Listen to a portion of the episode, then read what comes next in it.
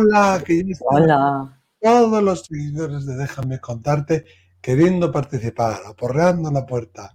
Bienvenidos a todos, bienvenida Lola. Muchas gracias, bienvenido Miquel y a todos los que nos estáis oyendo en un, bueno, se emitirá un sábado, ¿no?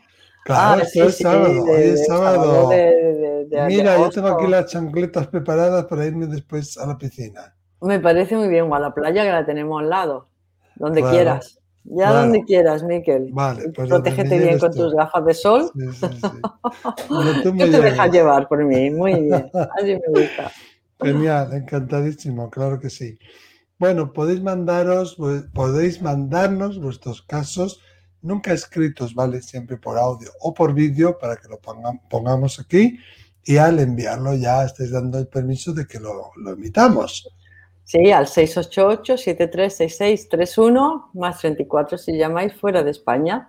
Voy a decir la frase de hoy, ¿vale? Que me ha gustado mucho. Sí, Es de alguien que se llama Yo, tú, y dice, me ha hecho mucha gracia. Dice, de me ha hecho mucha gracia la frase. ah, Eh, sí, que- sí, que es de cuantas cabezas veas, pocas hallarás vacías, pero 10 tienen ideas y 90 tonterías. No sé cómo se ha hecho esa estadística, ya, ya, ya, ya. No pero ella si- dice que se la decía su madre. Ella dice que es una frase de Quevedo, pero yo la he estado buscando y se la atribuyen a Luis de Palacios. Bueno, el caso es que la frase me ha hecho mucha gracia. De- Es verdad, una gran verdad, una gran verdad. Bueno, vamos a, a escuchar, ¿eh? Y antes de escuchar, si tenéis un caso por ahí, una frasecita por ahí, una cosa que os inspire, que queréis compartir con nosotros, escribirlo aquí debajo de la cajetilla y nosotros lo leeremos, lo leeremos aquí en el programa y mencionaremos vuestro nombre. Vamos a, a escuchar.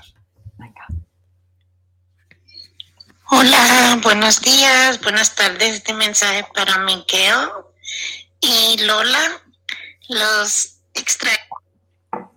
Uy, perdonen. Y Lola, los extraño mucho cuando no tienen audios. Ya los extraño, los busco todos los días y me encantan sus mensajes, me encanta su trabajo. Están haciendo una magnífica labor ayudando a las personas y colaborando con ellos. Yo he aprendido mucho desde el fallecimiento de mi esposo en febrero primero. Gracias a estos videos me han fortalecido mucho y he aprendido mucho sobre la evolución del espíritu. Y mi pregunta es que mi esposo falleció, pues como dije, hace tres meses y a principio soñaba con él. Yo le pedía que, que viniera en mis sueños, pero últimamente no, no está apareciéndose. Y pues siempre le, le prendo una veladora y le mando luz y amor. ¿Se debe esto a algo? ¿Algo está pasando que no lo estoy viendo en mis sueños?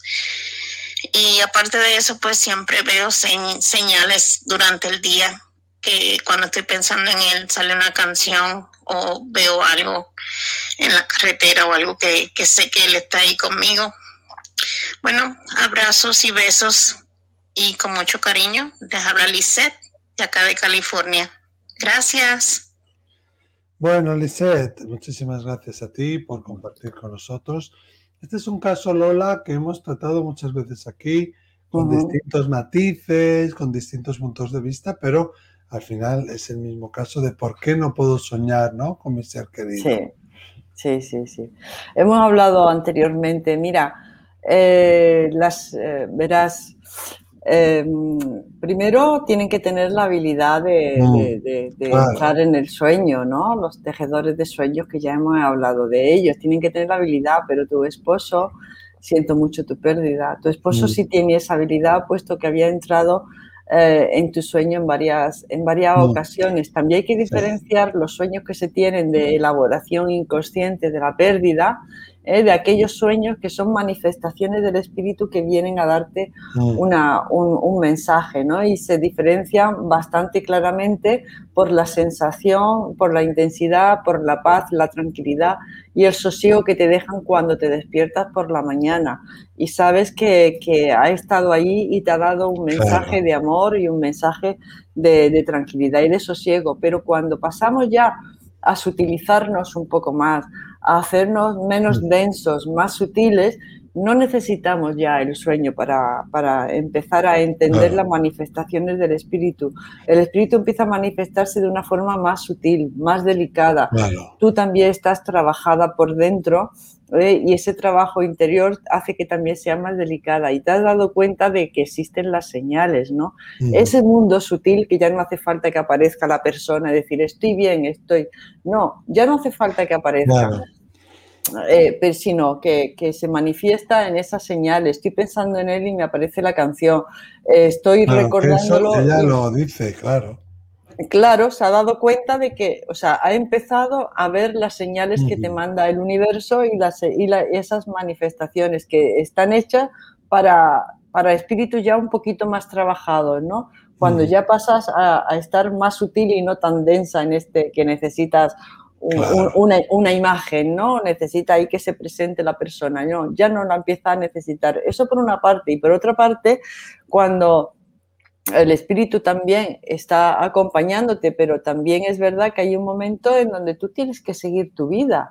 Tú tienes que, aprender, seguir eh, eh, tu destino, ¿no? Tu destino no ha terminado, tu misión en esta vida no ha terminado, te tienes que encontrar con nueva gente, con nuevas circunstancias, eh, ir caminando por esta, por esta vida y ya no puede estar tan aferrada o tan apegada a, las personas que se han marchado y también eso es una, una lección de desapego.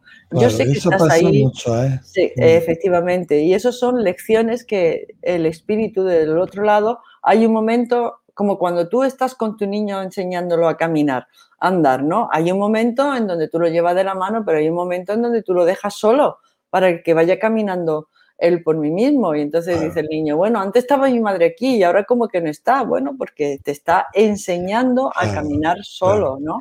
Aunque estés siempre tutelado, aunque estés tutelado, pero estás caminando solo. Esa es la palabra que has dicho tú, clave para mí, ¿no? Tutelado ellos nos siguen guiando, nos siguen tutelando, nos siguen acompañando.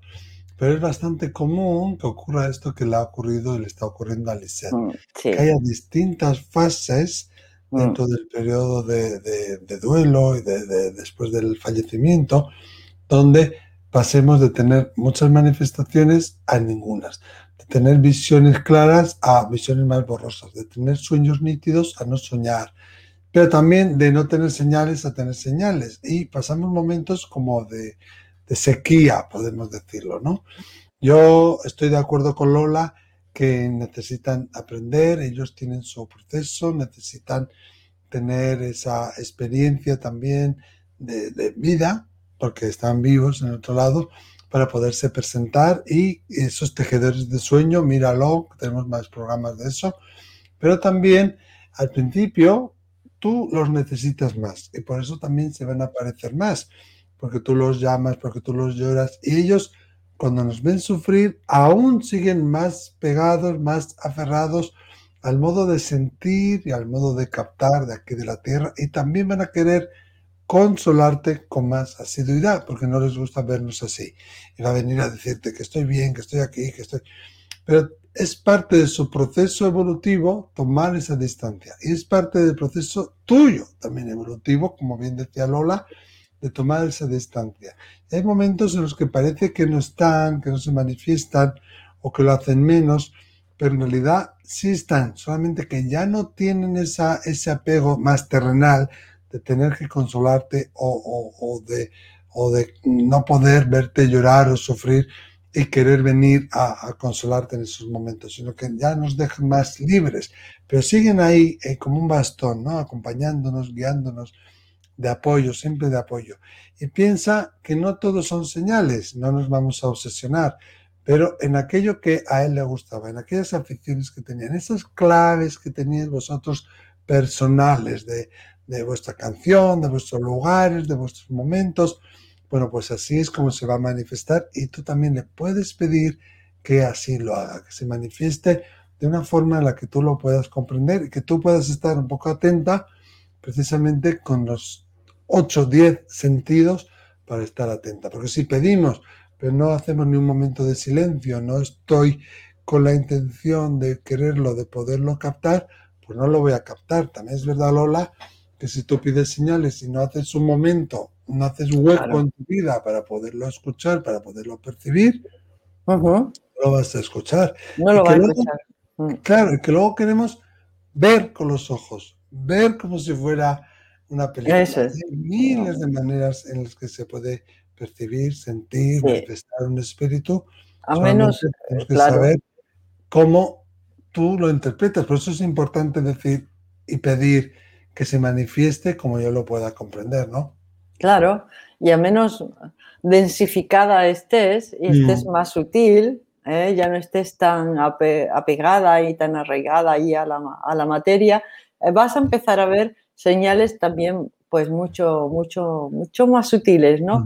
Y no te creas, eh, tratamos en un programa también este tema que nos comentaba una, una persona que ella creía que si no tenía esas manifestaciones su marido se había olvidado de ella. ¿no? Ella tenía la sensación de haberse sentido abandonada, ya no me quiere, ya estoy olvidada, ¿no? Es verdad. No, y, pero como tú estés en esa, en esa vibración, es muy difícil ver las señales, porque estás en una vibración de angustia de separación, de angustia de abandono, angustias abandónicas.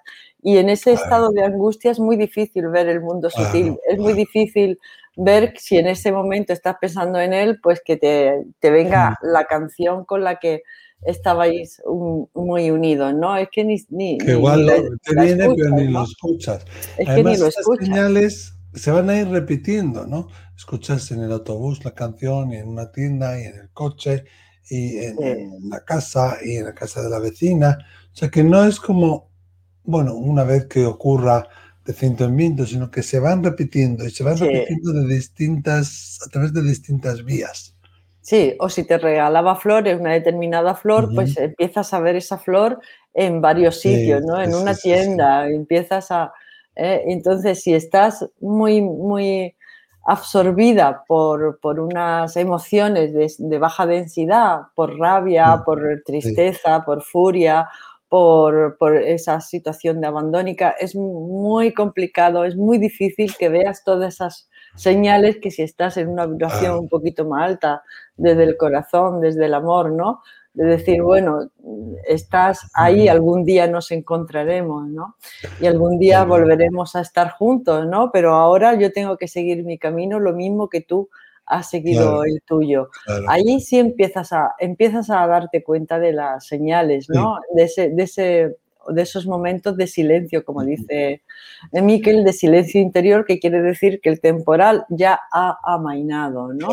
¿Eh? Y, lo que muchas veces nos cuesta trabajo es no echarle leña al fuego.